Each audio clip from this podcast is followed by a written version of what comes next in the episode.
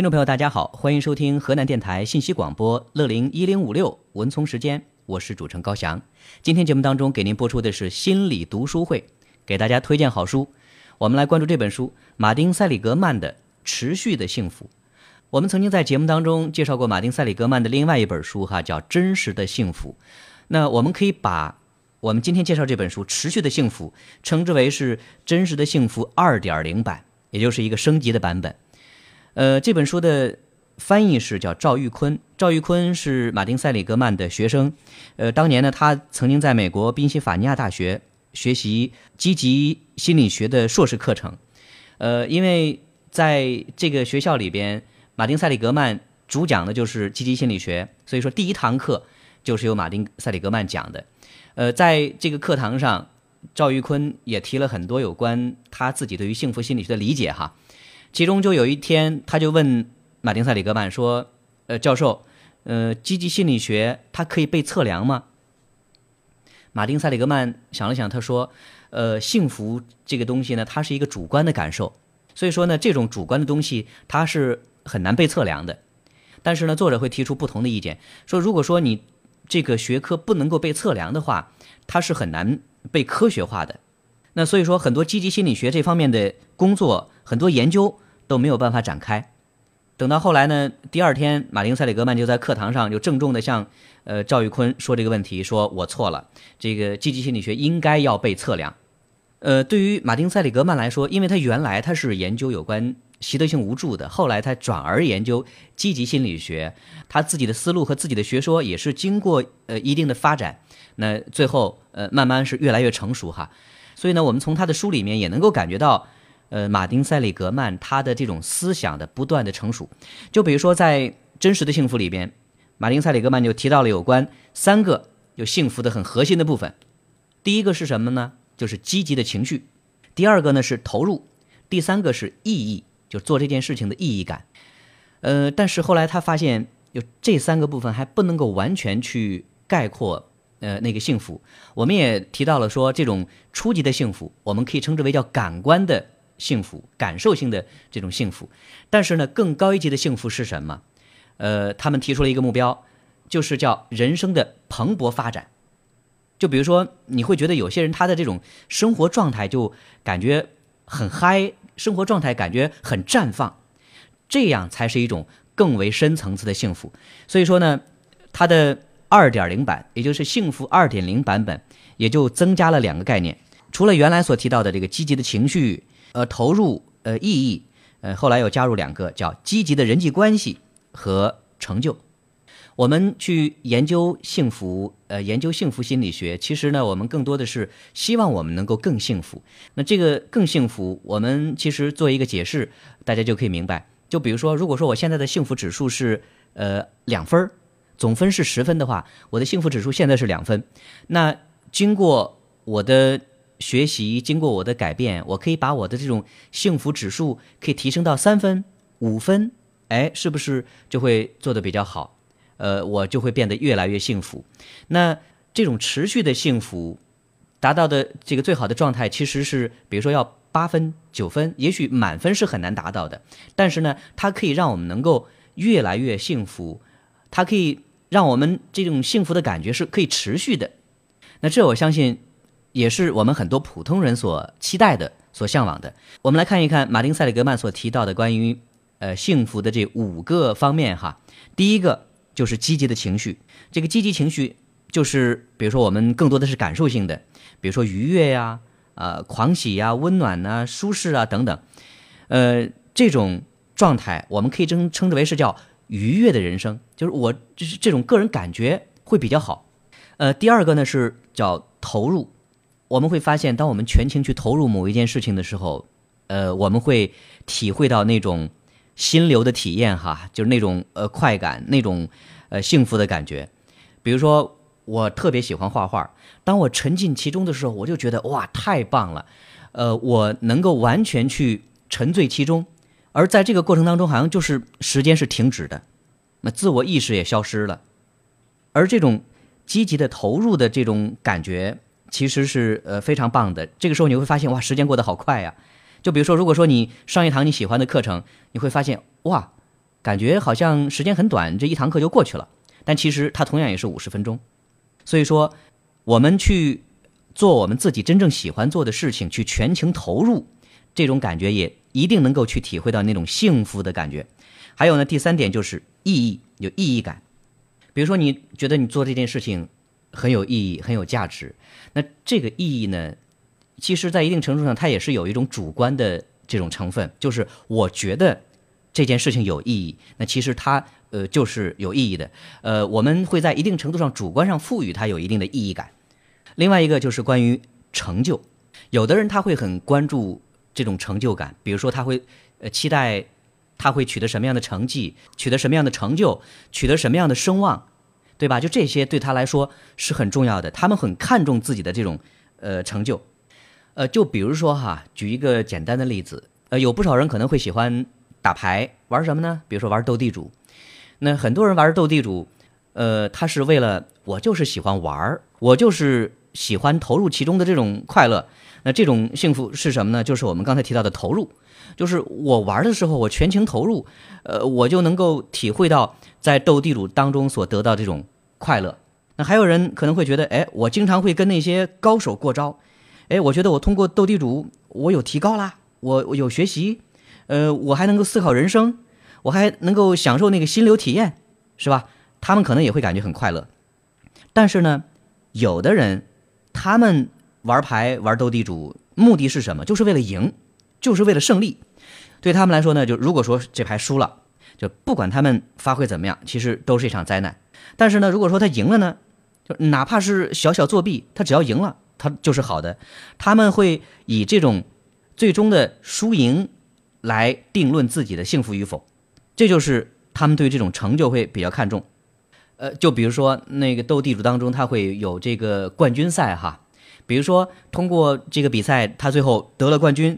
他就特别喜欢，特别想要那种成就感。呃，有些人他就是为赢而赢，这里边还常见有一些对于财富的追求。有些人他就是喜欢钱，他就是喜欢挣钱。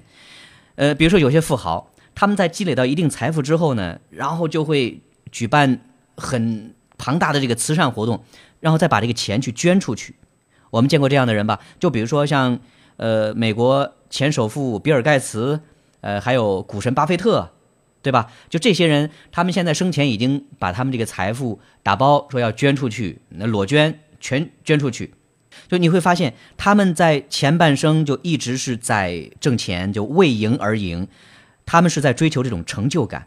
但是呢，就后半生，当他们去把这个财富去捐出去的时候，这个时候他们就为后半生去创造了价值，这个时候他们就会有这种意义感。你看，这是两个幸福的不同的方面。一个是成就，一个是意义。那有关幸福的最后一个核心叫人际关系，或者说我们也应该叫积极的人际关系。呃，为什么积极的人际关系很重要？其实我们每个人都是活在关系里边，不可否认。当我们生下来之后，我们就会有一些天生的这种人际关系，就比如说爸爸妈妈、呃爷爷奶奶、呃兄弟姐妹，当然还会有一些后天的人际关系，比如说你自己的朋友、你的同学、你的个人所建立的这个圈子。呃，所以呢，你会发现。我们每个人都是活在我们的这种人际关系里边、人际圈子里边。呃，马丁·塞里格曼说：“他说，他人是人生低潮最好和最可靠的解药。为什么这么说？呃，这也是说明人际关系的重要性哈。他说，他有一个朋友，呃，叫史蒂芬·普斯特，呃，他曾经讲过小时候的一件事情。呃，说当他小时候，他妈妈看到他心情不高兴的时候，就会说：说史蒂芬呐，你看上去好像心情不大好。”你出去帮助帮助别人吧，哎，这是妈妈给他的这个要求和建议。呃，这是一个很有智慧的女性，她妈妈这个智慧就得到了实证研究的最终的一个印证。科学家就发现说，在我们所有测试过的方法当中，你帮助别人是提升幸福感最可靠的方法，就是去助人。你想啊，就帮助别人，其实就是建立那种积极的人际关系的呃一个方法。呃，书里边曾经提到一个小的例子，他说有一次呢，嗯，他去排队买那个邮票，结果邮票呢又涨了一分钱，他挺生气的。后来呢，他就买了一千张呃这个连张邮票，因为这个邮票的面额都是一分的嘛，所以说总共下来也就十块钱。然后他拿着这一千张邮票就开始说：“谁需要这一分钱的邮票？说我不要钱，我送给你。”结果呢，就旁边本来就有很多排队的人，哗啦就围到他身边，他就把这个买到的十块钱的邮票一千张就哗啦哗啦就送人了。当然啦，花钱不多，但是呢，得到了别人的这种掌声，得到别人的赞扬，得到别人的积极回应。哎，他说这种感觉很好，就是自己去。用这种方式去帮助别人，花钱不多，但是效果很好，自我感觉也非常好。所以给一个小小的建议，就是助人练习，就想一件别人没有预料到的好事，你可以不妨去做一做，然后去观察一下你的情绪的变化，可以感受一下，当你在帮助别人的过程当中，你自己是不是体会到幸福和快乐？这是一个助人的小练习哈。另外呢，还有一个是什么呢？关于我们人际关系的这个部分，呃，曾经我在网上也看到一个段子，大概意思就是说，呃，你看到你的手机通讯录里边，你的微信好友里边有这么多的好友，比如说成百上千的好友，那真的有没有说，有一天你在半夜醒来的时候，凌晨四点醒来的时候，你想要找一个人聊天儿，你能不能找到那样的人？如果说有，你有这样的朋友，就随时你都可以打电话给他，然后去向他倾诉，那恭喜你，其实。你的这种人际关系，你的幸福感就一定会比较好。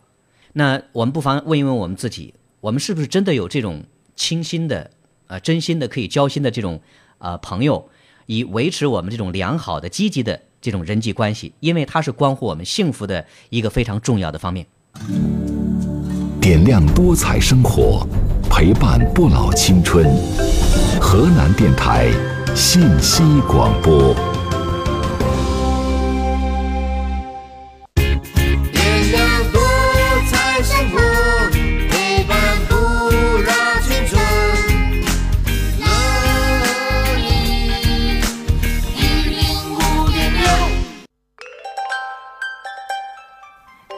本好书，品一杯香茶，心理读书会，享受好时光。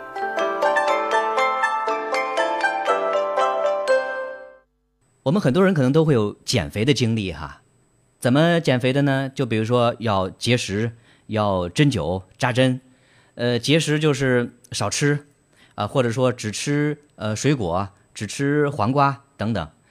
呃，问题是有没有效果？有效果，比如说一个月下来你能瘦多少多少斤。但是如果说你回归到你的日常生活呢，当你恢复到你的原来的饮食习惯呢，那这个减掉的肉可能很快就会回来了，对吧？呃，再比如说，有的人可能会觉得遇到好事儿我就会幸福，就比如说中彩票中大奖。但是呢，有一项研究是这么说的：说他们对彩票中奖的这些人研究发现。就这些人，他们中奖当然非常高兴。他们在中奖之后，可能几个月里边都会感觉很幸福。但是呢，时间长了以后，他们就会又回到原来那个快乐的水平，或者是那个抑郁的状态了。就是那个情绪，呃，很快可能就回到原来那个状态里边去了。所以说呢，之前很多心理学家就持那种悲观态度的心理学家哈，就觉得，呃，比如说幸福这个东西，它可能就像减肥一样的，它是不可持续的。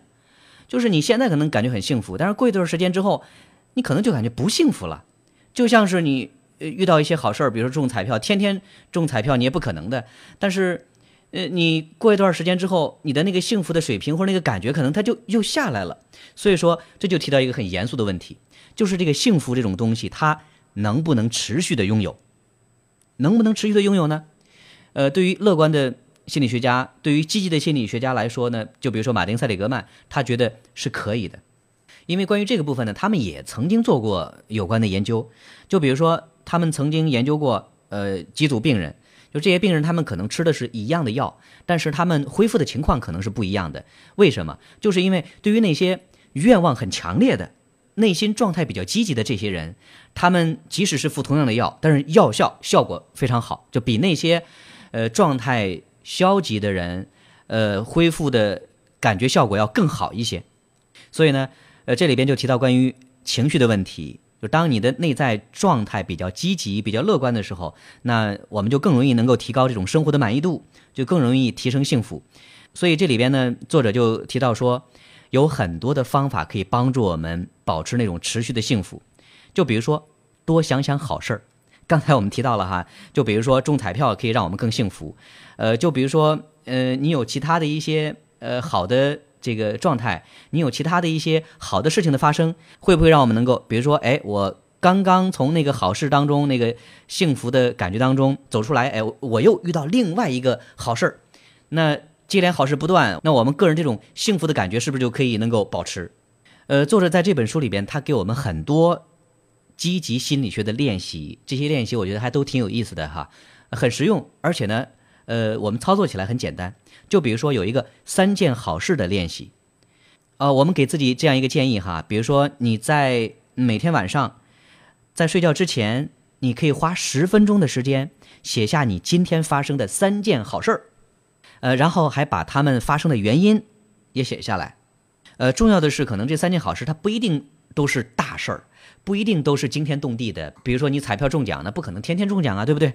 但是呢，就这三件好事，它只要是属于那种呃真实的，你觉得会给你带来呃愉悦心情的，呃，就比如说今天老公回家下班路上给我买了一个我喜欢吃的冰激凌，对吧？这是一件好事吧？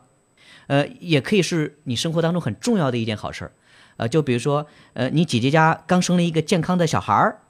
那这是你们家的很重大的一个事件，好事儿。那在每一件好事的下面都写清楚它为什么会发生。哎，就比如说，呃，老公买了一个你喜欢吃的冰激凌，呃，为什么会发生呢？你可以说，因为我老公有时候真的很体贴呀，他很爱我。呃，或者是因为我记起来他下班之前给我打电话，他说他要去一趟超市，他要去买东西。呃，如果说你写了啊，姐姐刚生了一个健康的小宝宝，呃，是什么原因呢？你可以把这原因写成哦，她在怀孕期间，呃，措施得当，呃，保胎顺利，啊，我们就要把这些好事的原因，呃，给写上。那开始写下生活当中的好事，呃，如果说我们写那么多，可能会让你觉得有点别扭，呃，有点不习惯。但是呢，要坚持，坚持一个星期。你再去写你生活当中的每天发生的三件好事，就会更容易了。呃，一般来说，你六个月之后，你的生活状态就会减少很多的抑郁，你的幸福指数就会上升，并且你还会喜欢上这个练习。所以说，给我们的朋友们这样一个建议：每天记录下你生活当中的三件好事。呃，因为马丁·塞里格曼他本身就是倡导积极心理学的哈，是一个非常有名的积极心理学家，所以说他这里边有很多就是要关注我们生活当中那种积极面，呃，去激发我们内在的积极的情绪的。这里边就还有一个叫突出优势练习，这个练习就是要让你发现你自己的长处、你的优势，会让你呃会更经常的运用你的优势，鼓励你去发挥他们。呃，其实，在网上也有类似这样的练习哈，就发现你自己的这个优势到底是什么。当你去真的认识到你的这个优势的时候，你就可以会有意识的在生活当中去运用一下。就比如说，你的优势可能是呃人缘不错，呃，你的优势可能是人际关系会比较好，呃，你的优势可能会动手能力比较强，或者说，嗯，你的优势会你比较耐心，比较有爱心等等。当你去给自己的这些优势去做一个排序，去做呃一个排名的话，那你就更清楚的能够了解自己。当你去再去生活当中去运用的时候，呃，你就可以更好的去运用它们，去发挥它们。我觉得这真的是一个非常不错的练习。积极心理学真的是可以让我们更多的看到我们生活当中积极的正向的一面哈。呃，里面真的有很多很多这方面的小的练习。接下来就给大家简单介绍几个，呃，就比如说。呃，你可以去讲一个故事，来展示你自己最棒的一面，展示你自己做的最好的一面。就比如说，你讲一个你的最近发生的故事，呃，去突出你的那个优秀的品格，突出你的这个优势，呃，去发现你自己的长处，去找到你自己的品格的优势。然后呢，你可以讲一讲，就这些呃优势、这些长处，呃，怎么样曾经去帮助过你？就比如说你的热心、你的好客。呃，怎么曾经帮助过你？呃，就比如说你的这个动手能力强，你喜欢去做一些手工，那你做这些事情对你来说会有什么样的一些帮助？可以去做一些回忆哈。呃，再比如说，你也可以去回想一下，呃，你生活当中发生的那些好事儿、坏事儿，就在你的那印象当中，呃，给你的生活会带来什么样的影响？呃，起到什么样的作用？呃，对于那些不好的事情，你念念不忘，你天天想它，呃，会让你持续的抑郁，会让你心情很不爽，对吧？那我们也不妨对于那些我们生活当中所发生那些不好的事情、那些痛苦的事情，呃，去给它写下来，然后写下来，就这些所谓的坏的事情，给你来说会有什么样的一些感受，会有什么样的影响？它是怎么去加剧你的那个抑郁的？呃，然后再去写一封宽恕信，呃，去讲一讲你遭受的那些伤害，还有你的那些糟糕的情绪。呃，你可以在信里边去表示，在合适的情况下，呃，你可以要宽恕你的那些情绪，或者说，有的人可能会无意间给你造成一些伤害哈，你不妨也写一封宽恕信去宽恕对方，但是这个信呢不一定要寄出去，然后自己呢把这些信给他留下来。呃，接下来不妨去讨论感恩，呃，比如说去给你没有去认真表达过感谢的人去写一封感谢信，去表达你自己内在的那种真实的感受。啊，当然这封信，呃，按照作者的这个想法是鼓励你去交出去，去把你的那个感谢信送给对方，啊，最好是亲手递给那个人，呃，因为这种感谢信，它其实你去递出的时候。也就是更好的跟对方去建立联系。呃，刚才我们提到那个幸福当中一个很重要的部分叫人际关系嘛。当我们去把那封感恩信去送给对方的时候，你的人际关系其实也是由此而变得更好。呃，另外生活当中我们可以去总结一个提高满足感的方法。呃，可以设计一个个人满足计划，就是比如说你有什么样的这个愿望，你有什么样的这个想法，怎么样去做到一个，比如说。知足常乐的人，哎，去满足自己的那种感受和需要。那这样的话，我们自己的这个内在的感觉也会很幸福。还有就是，我们用呃解释风格来讨论乐观和希望。就乐观风格总是会把那些坏事儿看成是暂时的，呃，可以改变的、局部的，就没关系。呃，坏事是可以过去的，呃，这些糟糕的感觉是暂时的。我也就郁闷这两天，我很快就会好了。呃，你看，我们对于一件事情的解读。这个风格是什么样子的？真的是对我们来说影响很大。就比如说我们大家都知道的那个塞翁失马焉知祸福的这个例子哈，你看起来这是坏事，但是我们从坏事里边会看到好事啊。就比如说，如果说我这匹马不丢，我可能要就要去打仗。比如说我我要去打仗的话，有可能我命都没了。我虽然说摔断了一条腿，但是没关系，这看来这也是一件好事。塞翁失马焉知非福，所以我们用一种。积极的、乐观的这种风格来解释我们所遇到的问题，那我们所得到的结果和感受也是不一样的。呃，还有呢，在我们人际关系当中，我们可以找到，比如说，呃，我们的重要他人或者说别人的重要的品格优势。就比如说，呃，我的一个朋友，哎呀，这个人特别好，他怎么好呢？就这个人他特别的细心，他特别会照顾人。当有机会的时候，你可以去跟他安排一次见面，去。欣赏和夸奖对方的这个人格的这个优势，去夸奖出来，那这样也是你促进人际关系的一个很好的方面。呃，当然，我们对家人关系也是可以这样的，我们可以去发现我们家人当中的重要的这个品格优势，去发现它，然后去表达出来。呃，对于。有关积极心理疗法在我们生活当中的这个运用，提升我们的幸福感哈，其实方法有很多。我们以上所介绍的也只是其中的一部分。那如果说我们去经常用这种方式去做一些自我的觉醒，做一些我们跟别人之间关系的练习，我真是觉得可以收到很好的效果。呃，美国《时代周刊》曾经刊登了有关这个积极心理学的封面故事。啊，结果呢，就好多人就关注。呃，后来呢，马丁·塞里格曼他们就做了一个呃免费的练习，就开了一个网站，在这个网站上呢，可以做一项免费练习，就是我们刚才提到的其中一项哈，叫寻找好事儿，就你生活当中的几件好事。结果就有好多好多人，成千上万的人在这个网站上去注册。呃，结果呢，马丁·塞里格曼他就研究，呃，抑郁程度最严重的五十个人，就是他们呢登录这个网站去做了那个抑郁和幸福的测试。然后呢，也做了那个寻找好事的练习，呃，这五十个人的抑郁得分平均是三十四分，这个三十四分在那个测量表当中，其实已经是属于重度抑郁了，就情况很严重。呃，有的人甚至说，他们勉强下了床，然后上网去做这个练习，然后做完这个练习之后呢，又躺到那个床上了。呃，结果他们每个人都做了那个寻找好事的练习，就每天几件好事。然后他们就坚持，他们做的是呃每周内记录的三件好事，记完之后呢就汇报在这个网上，结果很让人惊喜。刚才我们提到了他们的这个平均的抑郁程度是三十四分，严重抑郁，但是呢时间不长，他们就降低到了十七，就抑郁程度从那个重度降到了轻中度之间，他们的幸福得分从最低的是百分之十五，一下子跳到了百分之五十。呃，后来这五十个人当中，有四十七个人就表现的更少抑郁，更多的幸福。大家可以感觉一下哈，这样一个看似简单的练习，其实它可以创造出很神奇的效果。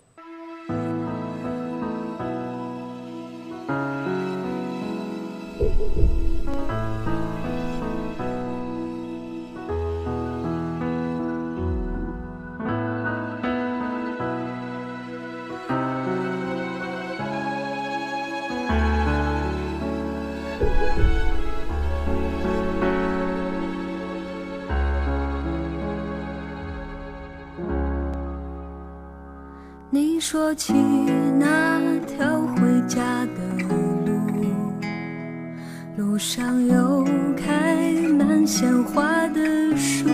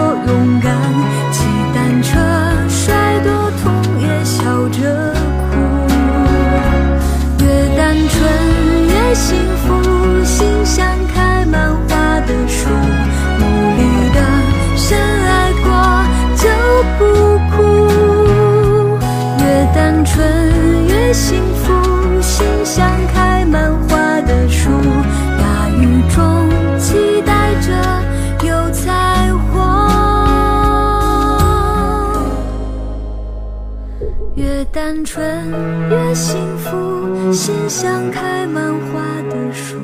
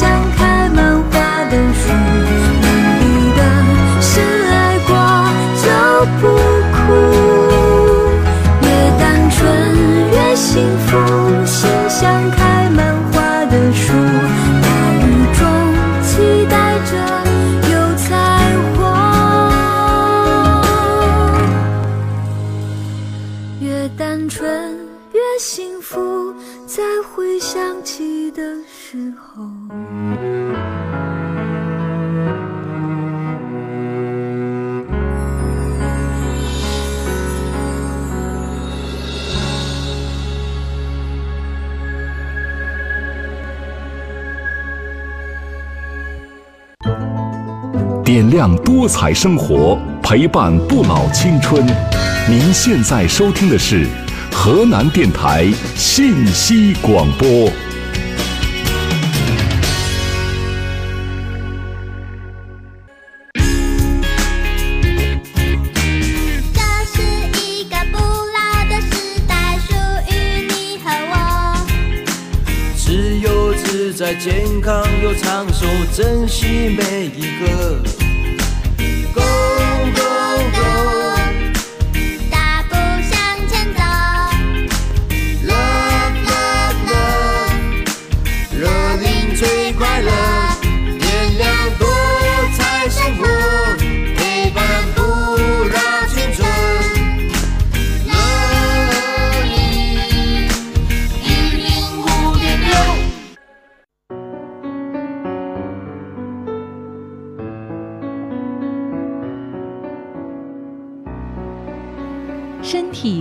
心灵都需要旅行，情感和灵魂相伴在成长。心理读书会，分享人生智慧。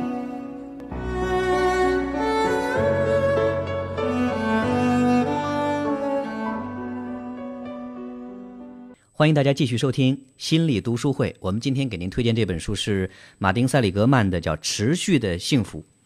呃，这是马丁·塞里格曼幸福二点零版本。呃，今天呢，我们跟大家来关注这本书，来关注我们怎么样能够去保有持续的幸福。呃，在心理学上有一个概念呢，叫安慰剂效应。怎么讲呢？呃，就比如说你呃经常失眠，你想去医院去开一些治疗这个失眠的药物，那医生他可能会给你一些安慰剂，就这个药片呢，它跟那个实际的安眠药它是呃长得一样，但是其实它不是安眠药，呃，但是呢，你在服用这些药物的时候，它同样会有效果。这是什么？这就是当你接受这样一个暗示，你觉得我吃的就是安眠药，那你就相信这个药效不错。当你有这样的一种自我暗示之后呢，你这个安慰剂效应也就发挥作用了。也真的就像那个药物是一样的发挥那个药效。那这个安慰剂效应它的有效率有多少呢？据说是百分之四十五到百分之五十五，也就是一半左右的效果。其实这个比率是非常高的，对吧？呃，在之前呢，呃，有很多人也做过类似这样的研究，尤其是医学专家，他们对很多人疾病的这个治愈率啊、有效率啊，曾经做过调查。呃，对于那些呃药物，它当然它本身它有一定的药效，呃，如果说再接受医生的这种暗示的话呢，呃，那它这个效果会更好一些。但是呢，会有一个魔咒哈，呃，大概是叫百分之六十五，也就是有百分之六十五左右的人，呃，在接受这个药物之后呢，他会感觉到有明显的好转，他会有比较好的这种效果。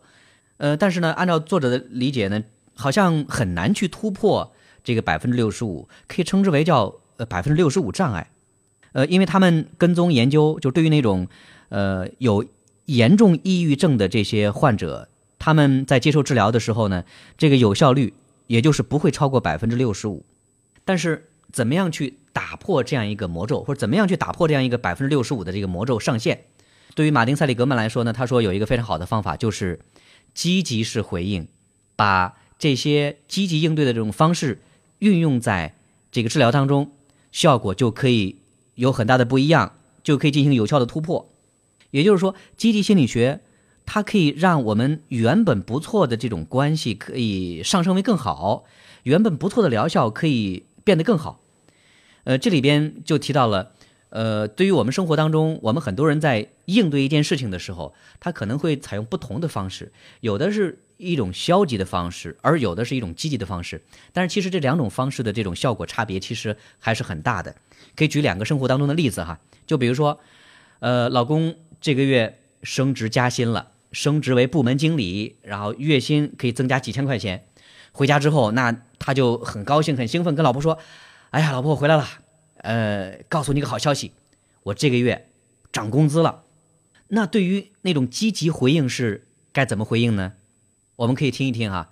哎呀，老公太棒了，我太为你骄傲了。我知道你这次晋升部门经理对你来说特别重要。哎，快跟我说说当时什么情况？你老板是在什么地方告诉你的？他都说了什么了？哎，你是怎么反应的？呃，今天晚上我觉得我们应该去庆祝一下。你看，如果说妻子做出这样的回应的话，那作为丈夫来说，他的心里是不是感觉会很好？因为妻子的这种回应，他会有非语言性的回应，比如说，呃，目光接触，表达积极情绪，比如说他会对你呃微笑，呃，他会非常高兴，为你高兴，就发自内心的会分享你的这种喜悦，这是一种积极主动式的回应。呃，我们再换一种方式，积极被动的回应。积极被动的回应是这样的：老婆可能会说：“嗯，这是个好消息，这个提升也是你应该得的。”你会发现这样的一个回应跟刚才其实就会有些不一样了。你会感觉老婆没有表现出她应有的那种兴奋，呃，没有那种积极的情绪的表达。那除了积极情绪之外，还有消极的呢。如果说换一种消极主动的方式，老婆会说：“啊，你升职加薪了。”那是不是你以后要干的活更多呀？你晚上在家时间是不是就更少了吧？你看这种感觉会怎么样？前两天才抱怨你说你天天晚上加班不回家，呃，这么一说，你这升职加薪，那以后回家的这个时间可能就更晚了。老婆这隐隐在表达一种抱怨，表达的是一种消极情绪，比如说可能会感觉不高兴，皱眉头，一想起你晚回家，心里就不爽，这是消极主动。还有消极被动，也就是更糟糕的呢。老公说：“哎呀，老婆我回来了，我这个月升职加薪了。”老婆可能会说：“晚上吃什么呀？”你看，答非所问。作为男人来说，在跟你分享他的这种快乐和喜悦，但是作为女人来说，表现的完全是漠不关心，好像跟自己是没有关系的。而且他说的话跟你刚才说的话是丝毫没有关系，而且他看都不看你，懒得搭理你，这绝对是一个消极被动的方式。你说？作为一个男人来说，他兴致冲冲的回来，想要跟你分享他升职加薪的这个好消息，他最想得到哪种回应呢？一定是那种积极主动式的回应，说：“哎呀，太棒了，我为你骄傲，我觉得这个事儿对你来说特别重要。今天晚上我们出去庆祝一下吧。”好，我们再看下一个例子，比如说你有一天中奖了，中彩票大奖，我们不说多了，两千块钱。好，那最糟糕的方式是什么？这边你说，哎呀，我今天中奖了，特别高兴。那边给你回应说，哎，我今天很不爽。这种感觉好像就直接泼给你一盆冷水，这是消极被动式的方式。而消极主动的方式呢，就是，嗨，中个奖你还得交税吧？我都没有中过奖。那积极被动式的方式呢？嗯，中奖了呀，挺好的。而积极主动式的回应就是，哇，太棒了，真幸运。你用这个奖金得给自己买点好东西。哎，你是怎么想到要买那张彩票的？中奖的感觉是不是很棒啊？你看你喜欢哪种应对的方式呢？当我们在生活当中用一种积极主动式的回应去回应对方的表达的时候，其实我们也就更好的能够跟对方去建立联系。我相信对方也一定会更乐于接受你的这种积极主动式的回应。因为这种感觉可能会让当事人会更舒服，所以说我们不妨去做这样一个练习哈，就是当你关心的人告诉你他遇到什么好事儿，你要认真听，呃，改变你的原有的那个习惯，用积极主动的方式去回应他们，比如说请他们跟你去呃重新回顾那个事件，然后呢去关照对方那种情感的需求，呃心里的这种呃感觉，如果可以的话，你可以把这些呃事情把这个回应。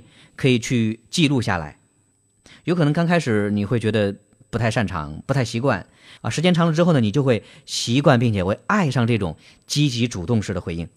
呃，对于积极心理学来说呢，我们所要做的工作其实，呃，不光是要消除那个问题哈，不光是比如说治愈那个疾病，呃，或者说处理那个心理的问题。比如说，这个人他有抑郁，那除了说我们要去帮助他缓解和处理他的那个抑郁的情绪状态之外呢，我们还要去提升他的那个幸福感。其实我们的目的就是，不仅说要消除痛苦，而且还要让我们感觉会更幸福。呃，就比如说，如果说你此时此刻你的这个幸福指数是两分，那如果说能够把它提高到五分、七分、八分，那我们这种内在的感觉其实就会越来越好。呃，我们可以举一个生活当中的例子哈，比如说你是一个呃修理花园的花匠，那这个时候你可能会要花很多的时间去呃清理杂草，呃，去除草、去松土，对吧？其实那些杂草，它就在阻碍那些花卉的生长。这就相当于是什么呢？相当于我们在呃解决问题，我们在处理这个问题。但是呢，你光解决这个问题也不够啊。比如说，你去照顾花园，照顾那些花花草草，你光给它拔拔草还不够。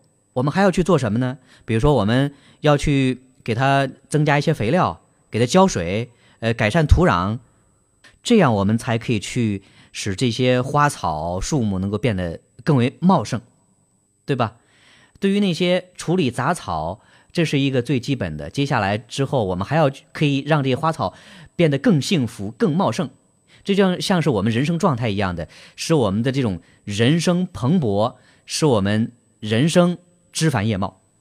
当然，我觉得对于这种积极心理学的这种探索和学习，它真的是需要一个过程的。我们不可能说夸嚓一下，随身这样一变。或者说摇身一变就可以变成一个积极心理学的这个呃真正实践者，这其实是有一定困难的，所以说是需要我们不断去学习的。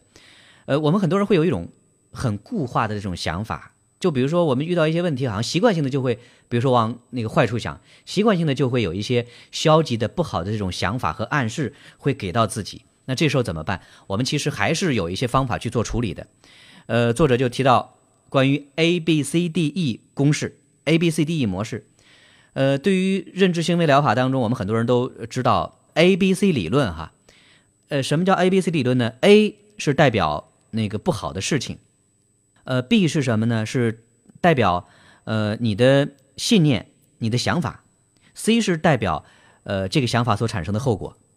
呃，我之前就曾经讲过这样一个例子哈，就比如说我们遇到不好的事件是什么？我失恋了。呃，那我产生的结果是什么呢？我可能就会消极应对，我就借酒消愁，我就痛哭流涕。那这是因为什么呢？因为我内在会有一个嗯不太好的信念和想法，就是我觉得我做的不够好，我不够优秀，所以说我被甩了，然后我就特别难过。我觉得我这个人活着特没劲，特没意思，没价值，然后我就会借酒消愁，我就会痛哭，我就会难过，我就会伤心。你看这些。就是由失恋所引发的，呃，这个最终的这个事件，是源于我对自己有不好的评价。我觉得我这个人不够好，我觉得我这个人不够优秀，呃，进而会产生一种自我否定。所以说，产生结果就是感觉很糟糕，我很难过，我很伤心。那接下来还有两个字母呢，A、B、C、D 和 E。D 是什么？D 代表反驳，是这样的吗？我真的不可爱吗？我真的不帅吗？我真的不优秀吗？好，那经过反驳之后，发现 no 不是这样的，我这个人还是很棒的。我什么什么地方我做的很好，比如说我很有爱心，我很有人缘，我人际关系不错，我学习成绩也很好，然后我这个人工作能力也挺好。好，经过反驳之后，发现我不是没有价值的。呃，E 是什么？A B C D E 的 E，E 代表你成功进行反驳之后所受到的启发。哎，最后我发现我没那么糟糕，其实我还是挺优秀的。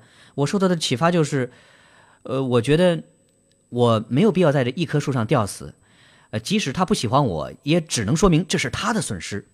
我相信一定会有人喜欢我的。OK，那我们就可以更容易从那个失恋的阴影当中走出来。调频一零五点六，中波六零三，河南人民广播电台信息广播。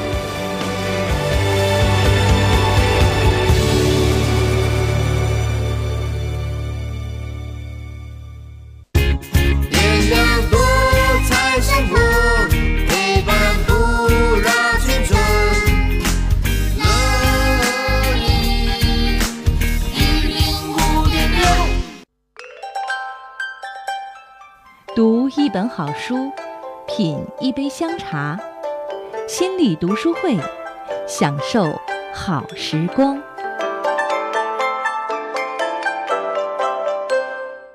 幸福它所涵盖的内容其实是特别广泛的，而且幸福到底跟什么有关系？呃，马丁·塞里格曼他在这几本有关幸福书里边讲了有很多哈，比如说。金钱是不是跟我们的幸福有关系？人际关系是不是跟我们的幸福有关系？环境是不是跟我们的幸福有关系？我们自己内在的这种呃积极的情绪是不是跟我们的幸福有关系？等等，呃，说了很多。那当然，最后呢，他呃总结出来呃有关这五个幸福的核心，呃，我们在节目开头其实也都介绍过的哈，这就是积极的情绪，呃，投入人际关系、意义和目的，还有成就。那这几个部分就构筑成了我们幸福和持续幸福的呃一个基础。而且，马丁·塞里格曼他还提出了一个非常宏大的有关积极心理学的计划，叫什么？叫积极心理学的登月计划。他把这个登月计划称之为叫五一目标。呃，他说到二零五一年，希望全世界有百分之五十一的人能够感受到幸福。这是一个非常宏大的计划。你想，百分之五十一，全世界的人，那这也就意味着说，全世界将会有好几十亿的人能够生活在这种幸福里，能够拥有这种蓬勃的、积极的、向上的这种人生。哈，呃，这是一个非常厉害的目标。而且呢，按照马丁·塞里格曼的这个说法，哈，他说，因为对中国来说是一个人口大国，全世界到时候会有百分之二十的成年人是中国人。你想想看。啊，这个五一目标不能没有中国的参与。呃，我们最近这几年也能够感觉出来哈，积极心理学在国内也叫幸福心理学。呃，最近这几年的这种关注度其实还是挺高的。呃，比如说有的地方会从这个教育开始，呃，会从孩子抓起，去呃传递这种积极心理学的这种理念。呃，我现在。我很明显的感觉到有一点是什么呢？比如说你内在的这种世界是什么样子的，你就会更容易生活成你的这个理想当中的样子。如果说你的内在充满了温暖，你的内在是充满这种积极的正向的这种能量，那你在跟别人交往的时候，你就会透露出这样的一种感觉，你就会传递出你的这种身上这种能量。所以说，对于我们每个个体来说，我觉得非常重要的一点就是你要有这种积极的正向的这种态度。